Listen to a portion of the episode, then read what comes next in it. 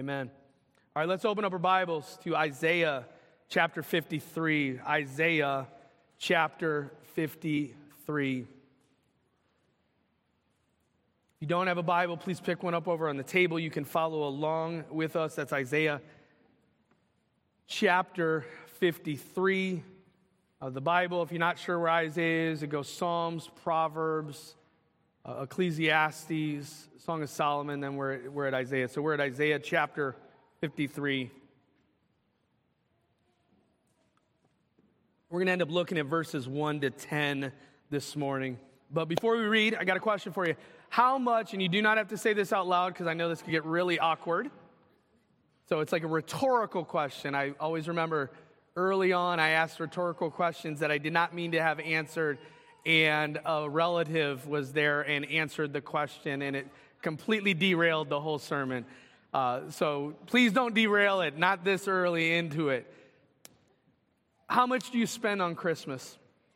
How much has Christmas this year cost you? So we're thinking decorations, gifts, food, etc. How much? Uh, the way if I, I did a little research on it, multiple sites. On average, an American family spends about $800 on Christmas. It ends up totaling about 178 billion in gift spending and based on last year's numbers, a third of that is bought by debt. So uh, from last year, a third of what people spent on 2021's Christmas is still being paid for. And then when you add in today's world and inflation, and uh, how, how many people have experienced any sticker shop shopping? Where you're like, oh my goodness, you, you, you, you pick up the item, you're like, all right, this is what we're gonna get. You get to the register, maybe you didn't pay attention. They're like, it's this much. And you're like, whoa, that, that sticker shock. They have no idea. And that's really the world we live in, right? Christmas is expensive. It is costly if we allow it. But I need you, need you to realize we're going to look at the cost of Christmas this morning through the book of Isaiah. But we're going to realize that this is the actual cost for the reason for Christmas, the actual uh, cost. And what we're going to see is this priceless gift of God sending his son born to die so that we might live. Uh, there is no such thing as a price tag on that. It's that uh, remarkable, it's beyond measure. And that's what we're going to do the immense cost of the suffering servant. If you're taking notes, you have the outline, you're going to follow along with us. We're going to ask three questions, pretty simple. Who's to blame for the suffering of the servant? So, where can we point the finger? Where can we give credit where credit is due when it comes to this suffering servant? Secondly, we're going to ask the question what was bore by the suffering of the servant? Uh, what did he come for? Why did he come? What did he accomplish? And in the midst of all of it, the last question is where is beauty in the suffering of the servant? What good can be seen in such a dark, bleak situation? All right, so let's begin. So that's that first question Who's to blame for the suffering of the servant? Uh, what we've seen context wise, both the first week when I preached and then last week with Andy preaching, Isaiah is one of those uh, books, as those words from God that's filled with a lot of judgment and it's earned judgment.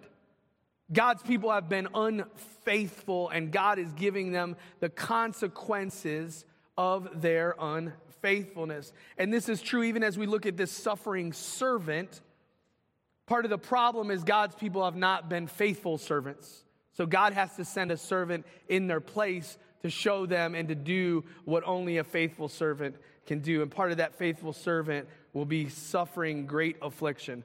All right, so the question though who is to blame for the suffering of the servant? Number one, man's sinful heart. Read verse 2 with me. Or read 1 and 2 and 3 actually. Who has believed what he has heard from us? And to whom has the arm of the Lord been revealed? For he grew up before him like a young plant and like a root out of dry ground. He had no form or majesty that we should look at him, and no beauty that we should desire him. He was despised and rejected by men, a man of sorrows, acquainted with grief. As one from whom men hide their faces, he was despised, and we esteemed him not. And what we read in that is that the suffering servant did not receive the kind of expectation that you and I would expect for somebody who is bringing very good news. Growing up, I always wished it never happened. I, always, I think his name was Ed McMahon. I wanted Ed McMahon to show up to my house. Why? Because he was the publisher clearinghouse guy. I wanted somebody to knock on my door and there'd be this giant big check and there would be balloons and a, a band playing and all I would find out my family just won millions of dollars.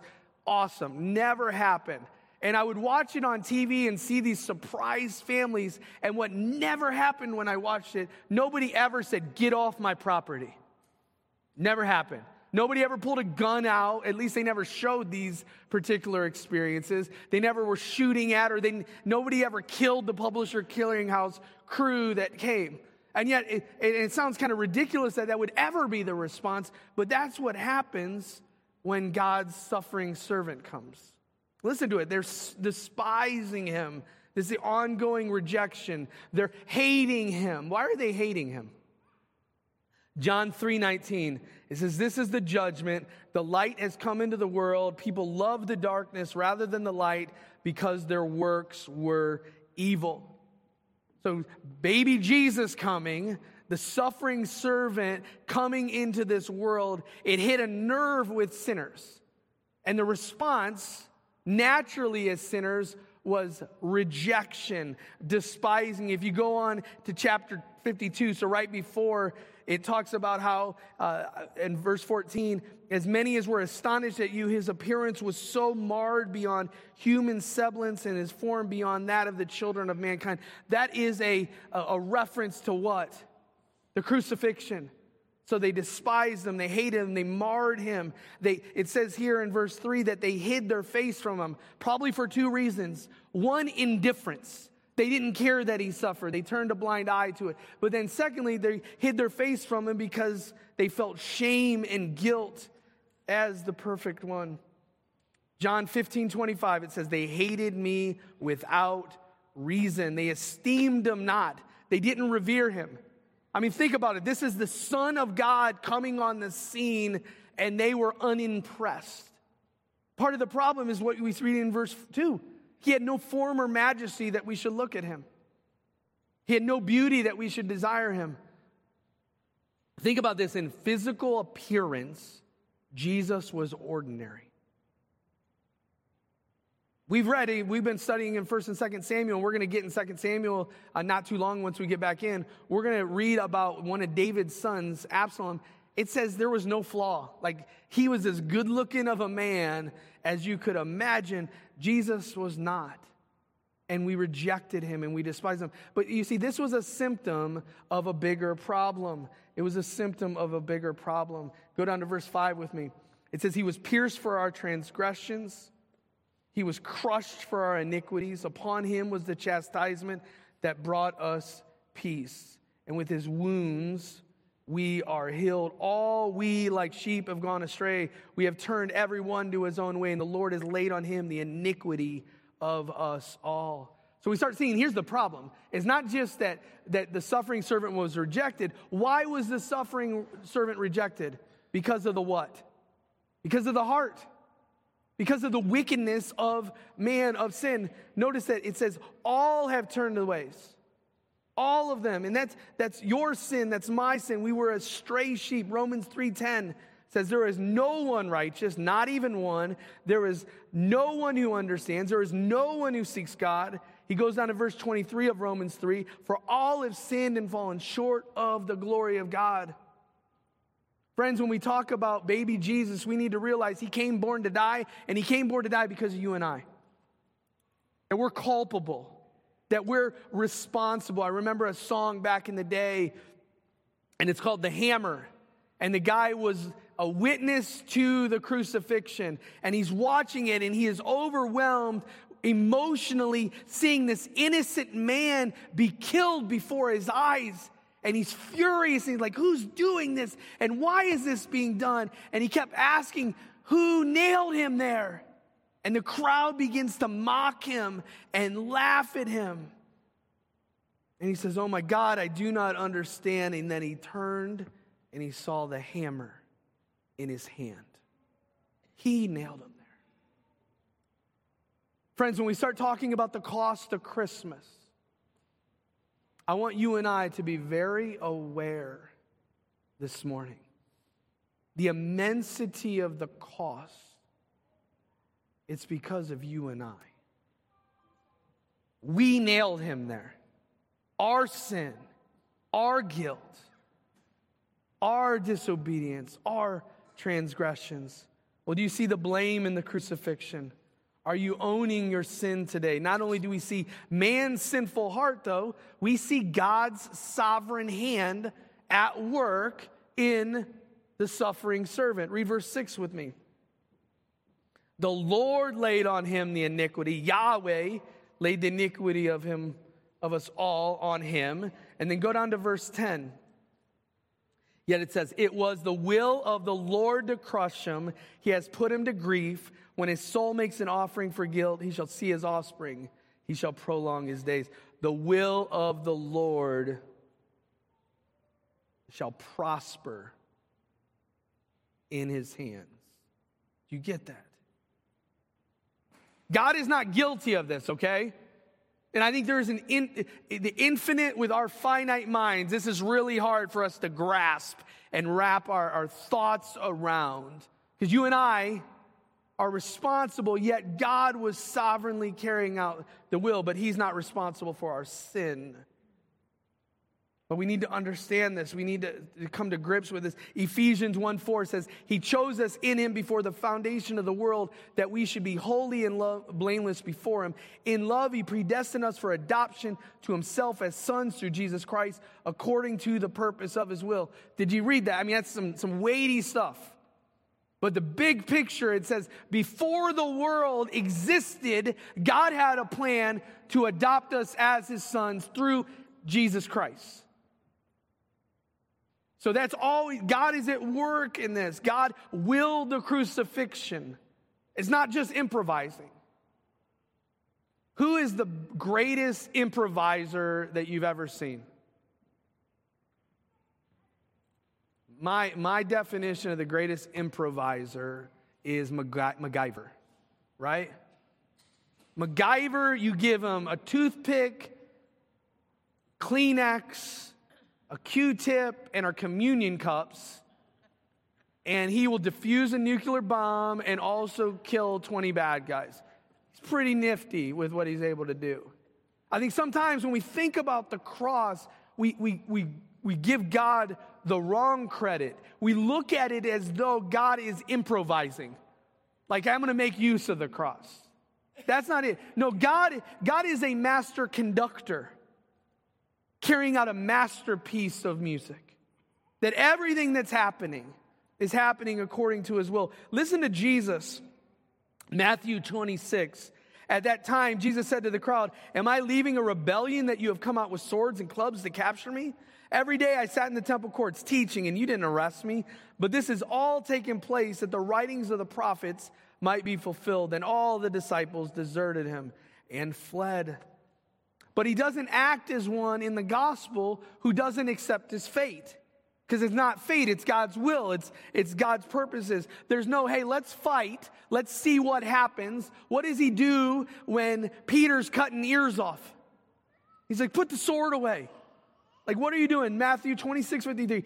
Do you not think that I cannot appeal to my Father and he will at once send me more than 12 legions of angels? Christ actively obeyed his Father's will through the cross. He went to the cross willfully at any point. God, Jesus is not a victim. God could have stopped it, but he knew the cost of Christmas, that he had to do this so that you and I might have life. But he was born for this reasons. So we have to ask is Romans 8:28 true? That God works all things for the good. Because we quote it all the time, right? We have stuff, maybe knickknack, knickknacks in our house. We might have a bumper sticker, but do you believe it? How about in your life? Let's get personal. I prayed for a lot of heavy stuff today, didn't I? We got people potentially on vents. We've got people battling cancer. And in the midst of all of those things, I think it's a natural response for us sitting here saying, I believe, but help me in my unbelief because I'm not seeing it, God. I don't see how you can use tragedy and pain and affliction for good. Well, look no further than here.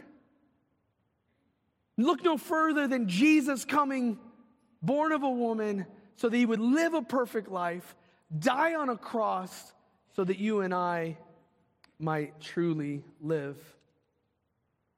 And that is God's handiwork. So we see the blame man's sinful heart, God's sovereign hand. Well, what was bore by the suffering of the servant? It's more than an example. What is God doing tangibly and eternally through the suffering? First of all, he bore our sins. Read verse 4 with me again.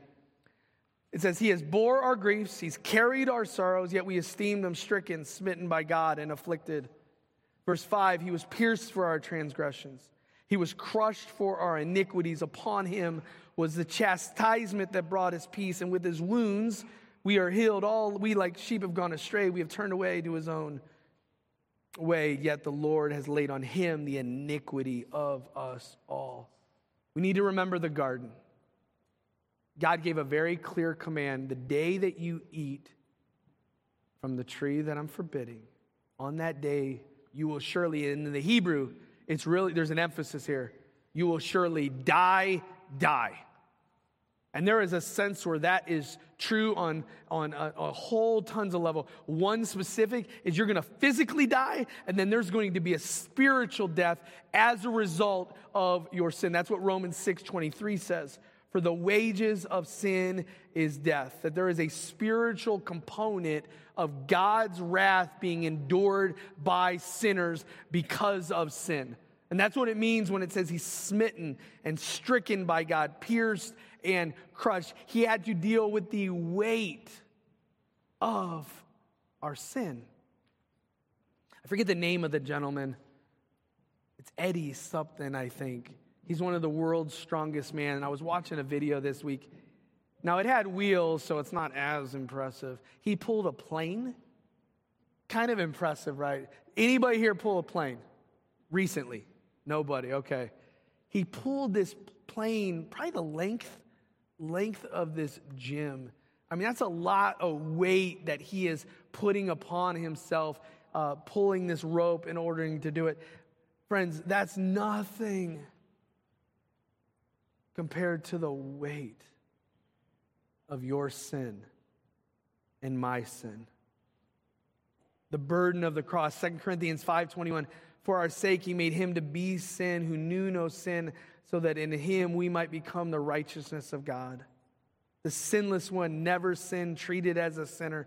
The weight of our sins being experienced by him with the punishment that was due to us. That's the worst part of the cross, friends. It's not the physical. We, some of you have seen reenactments of the cross. You, you see the, the floggings and the, the, the nails, and you're like, that is terrible. None of that compares to what Jesus was truly dealing with. None of it compares. What, in the Garden of Gethsemane, was Jesus afraid of going through some physical suffering? No. What he was afraid of and why he kept talking about a cup, right? What he was afraid of is that he was going to experience the wrath of God due to sinners upon him. Listen to Martin Luther. He, he so eloquently explains the weight of this. He became the greatest sinner that ever was.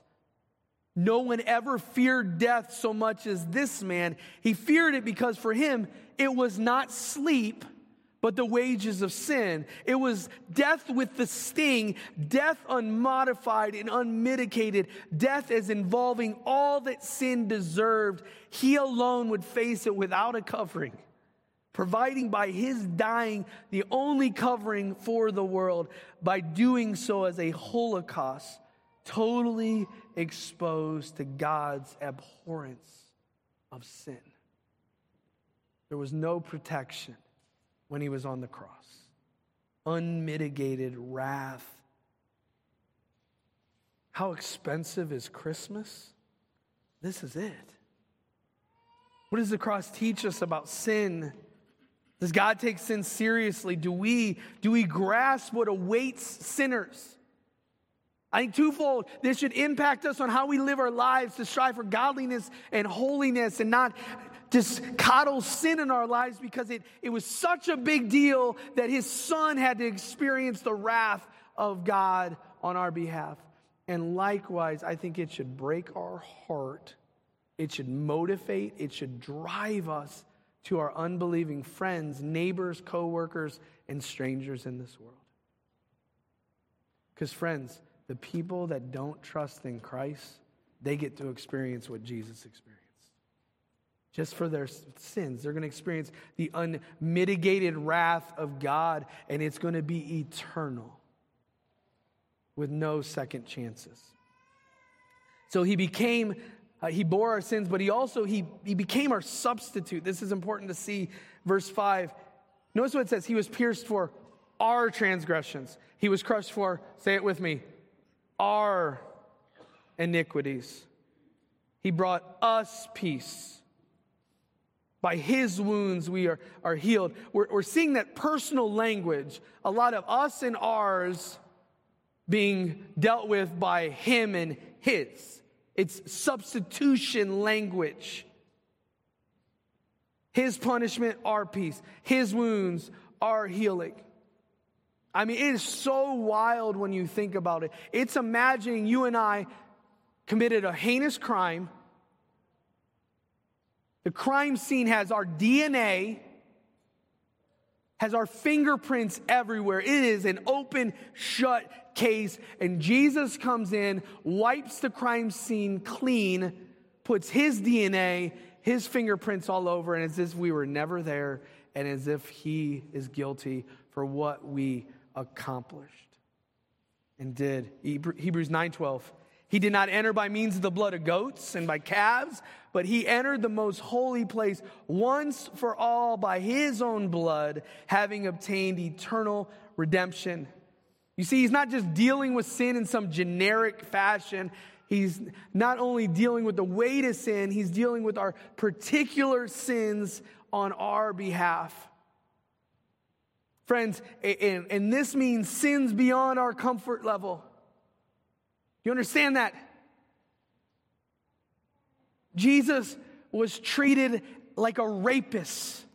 Jesus was treated like a pedophile. Jesus was treated like a serial killer. He was treated, you think of all the sins, all the bad sins that you and I, like, well, that's not me. I mean, I like, I'm not like that. He dealt with all of it. Whoever killed those four college students in Idaho, he's being treated as if he did that.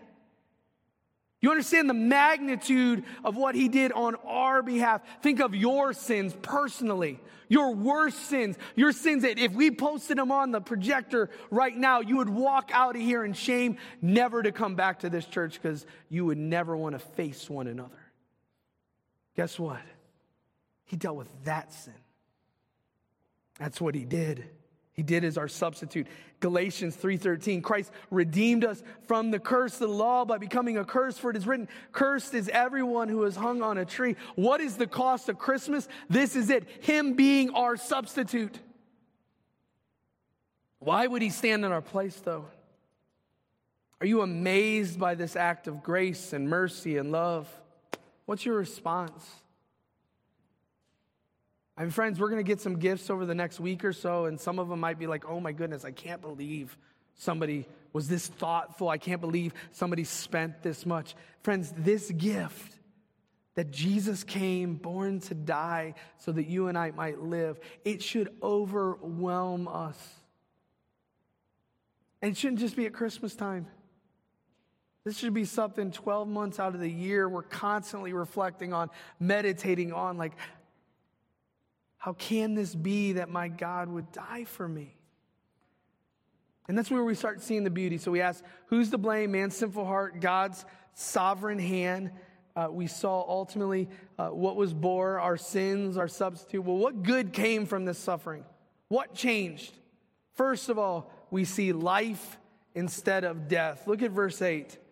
By oppression and judgment he was taken away.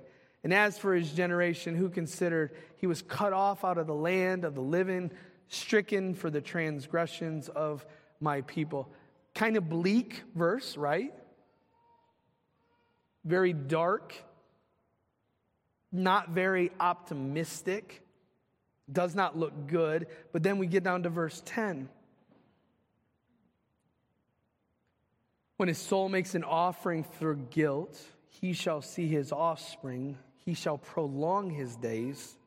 The will of the Lord shall prosper in his hand. You see the difference? That through his death, his offspring will have prolonged days. We, as a culture, we as a society, obsess about living long, right? I mean, let's be honest, nobody wants to die early. Nobody's like, man, I'm hoping I hit 40 and then it's over. We, we want, but we, we do. We exercise, diet. There are even people out there that when they die, they, they have themselves frozen. Like it's real. Like it's not just science because they think somehow we're going to come with a cure and then we'll come back and bring them back and they'll be able to live longer. I remember even like the, the story, I think it was Tuck Everlasting. And the character, this family found this well of, of water uh, that granted immortality, and they had to deal with that reality that they would live generations and generations beyond everybody else dying. And we, we kind of, I think, innate within us, we want that kind of longevity. Well, here it is. You want to live forever? God's taking care of it. It's Jesus. Read verse 11. Out of the anguish of his soul, he shall see and be satisfied.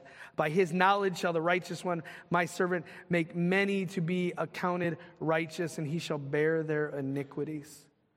You see, we'll see the light of life, we'll live forever. And that's the beauty of Isaiah. Though it has judgment, there's hope.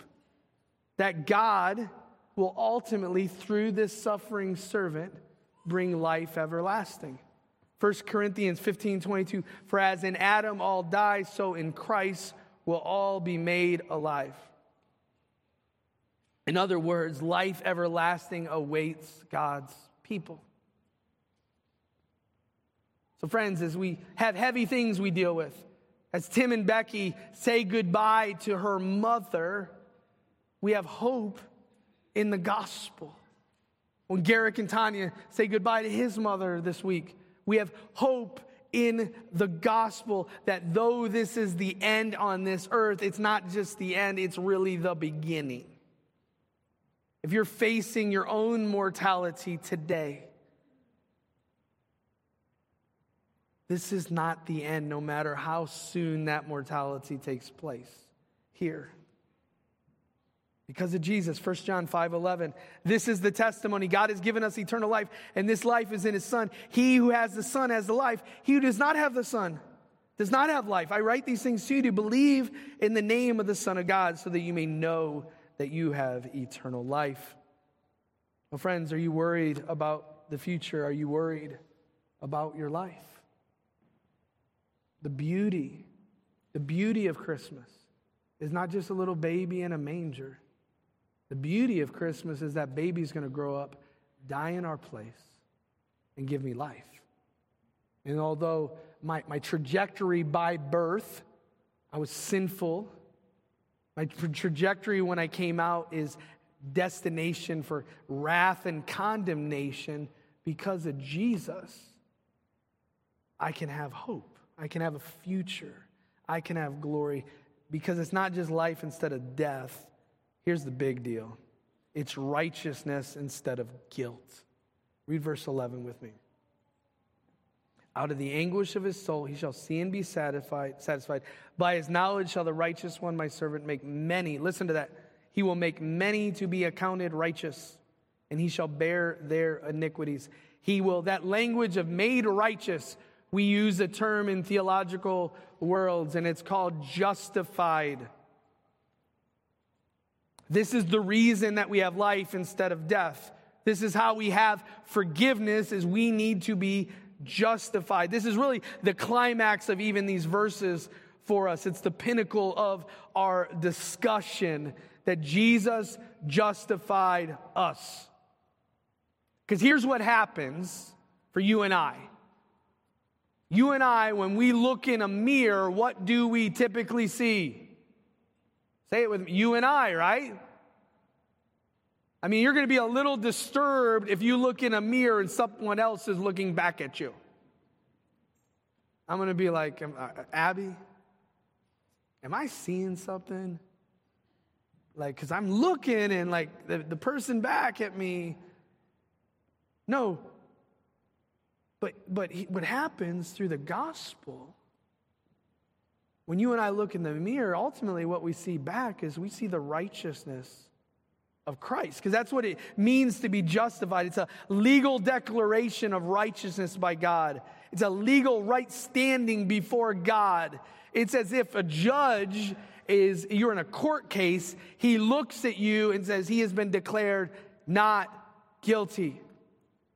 And that's what Jesus has done. Romans 3:28 says for we maintain that a man is justified by faith apart from observing the law. We are now seen differently by God. Romans 5:1 Since we have been justified through faith, we have peace with God through our Lord Jesus Christ.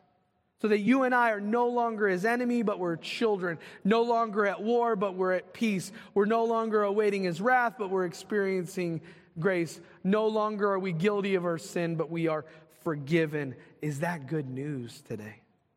Amen? That that is, that is the beauty of Christmas. That God did something that I could have never done in my own strength. Impossible. He's done that. So I have to ask us, and I want us to be thinking about this what is saving you this morning from God's wrath and judgment? Are the lyrics true? Jesus paid it all. All to him I owe. Though my sin has left a crimson stain, he washed it white as snow. Friends, if you know Christ today, that describes you. That is the best of news. There's not a gift you're going to get in the next week, kids. And I know that discourages you when you hear that. Like, well, I've got some pretty good gifts I'm asking for. I'm holding out hope. None of them compare to this gift. So I, I want to challenge, I want to encourage us this week to appreciate the gift. Don't lose sight of the gift amongst a bunch of gifts.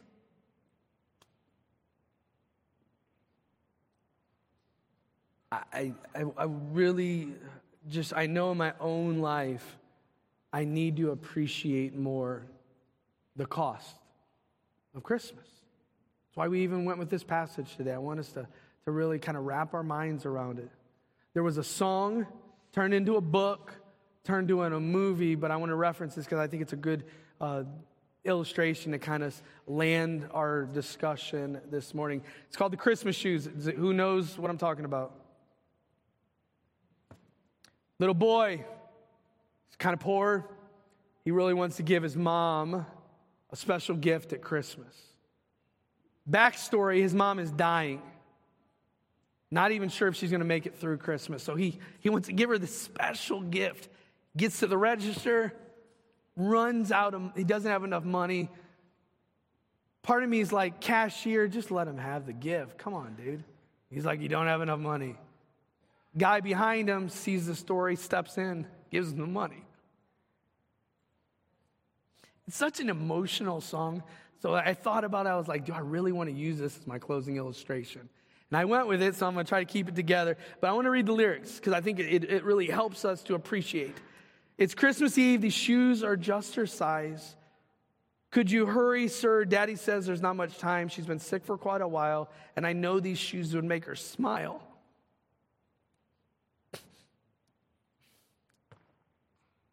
And I want her to look beautiful.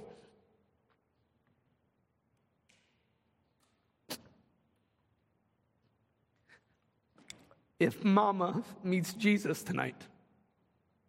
And the guy's like, I knew I caught a glimpse of heaven, love, as he thanked me and I ran out. And he ran out. And I knew that God had sent that little boy to remind me of just what Christmas is all about. Friends, you and I, we don't need shoes when we meet Jesus. But you know what we do need? We need his righteousness. We need forgiven. We need justified.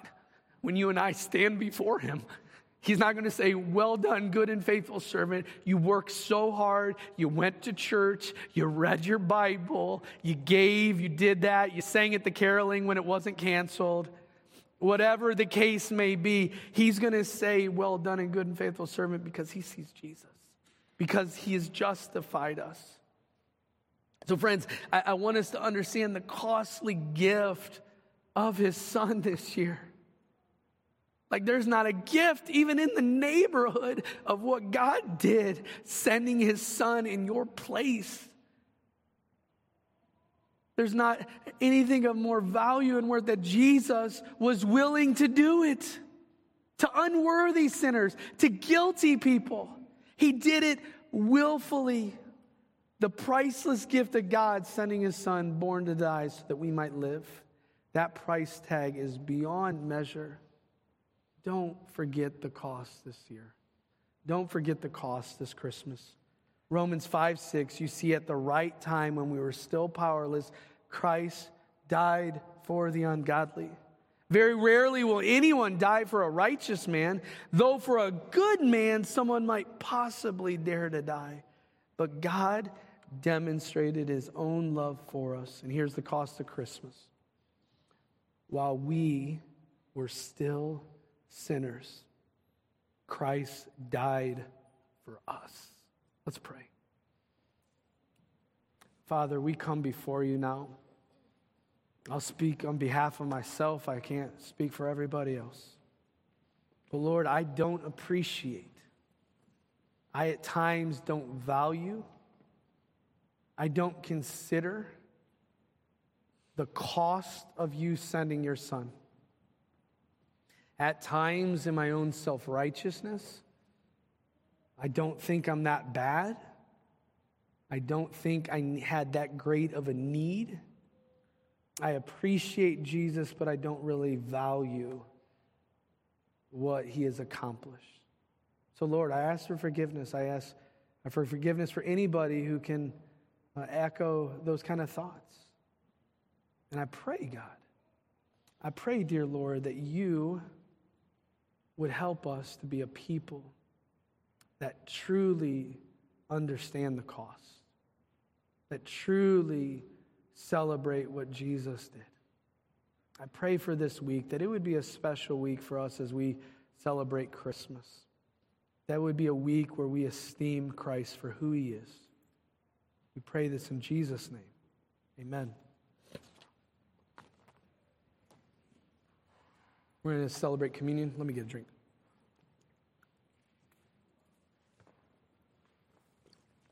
Luke 22, it says, When the hour came, Jesus and his apostles reclined at the table. And he said to them, I've eagerly desired to eat this Passover with you before I suffer. For I tell you, I will not eat of it again until it finds fulfillment in the kingdom of God. After t- taking the cup, he gave thanks and said, Take this and divide it amongst you. For I tell you, I now drink again of the fruit of the vine until the kingdom of God comes. And he took bread, he gave thanks and broke it and gave it to them, saying, This is my body given for you. Do this in remembrance of me. In the same way, after the supper, he took the cup, saying, This cup is the new covenant in my blood, which is poured out for you. But the hand of him who is going to betray me is with mine on the table. The Son of Man will go as it has been decreed, but woe to the man who betrays him. I think, in light of what we talked about today, when we celebrate, I, I want you to think very uh, seriously when we sing, when we take the elements, when we, we have that bread in your hands, remember his broken body. When you drink from the cup, remember his blood shed. Friends, that Christmas is the gateway to Easter, right? Christmas was the, the catalyst where we had somebody that could come and live a perfect life so that you and I might live. So be celebratory in that. This is such good news. No matter what's going on in your life health crisis, financial difficulties, relationship turmoil the one thing that doesn't change for you, Christians, is this that I'm right with God because of Jesus. So, who should take part? Anybody that's a believer. But Paul does warn us to, jar, to guard our hearts and our minds. He says, Whoever eats the bread and drinks the cup in an unworthy manner will be guilty of sinning against the body and blood of the Lord. A man ought to examine himself where he eats of the bread and drinks of the cup. For anyone who eats and drinks without recognizing the body of the Lord eats and drinks judgment on himself.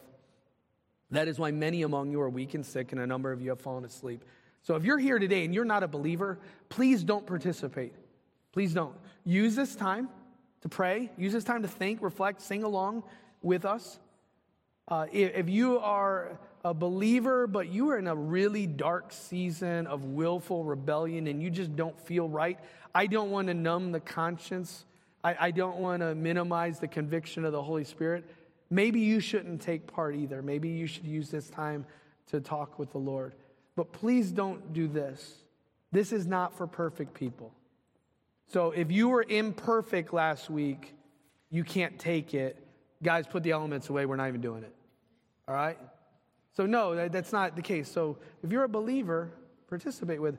Parents, as always, if your child is walking with Jesus, they believe in Christ, we see evidence of faith in their life, you're seeing fruit, they should participate too.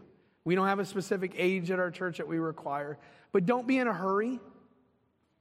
You do want them to have some sense of meaning and understanding of what is being accomplished. So let me briefly pray, pray for the elements. We're going to pass the elements out while we sing, and then we'll participate at the very end, and then close up our time. So let's pray. God, we thank you that you give us these moments. You give us these little breaks in the midst of the hustle and bustle of life that we can have times of refreshment for our weary souls. So we pray for that end. We, we pray that this time as we sing, as we uh, take of the elements, that uh, no matter what's going on, no matter how heavy life is, uh, that God, that you would take a little bit of that burden off of us through this time. And we pray in Jesus' name, amen.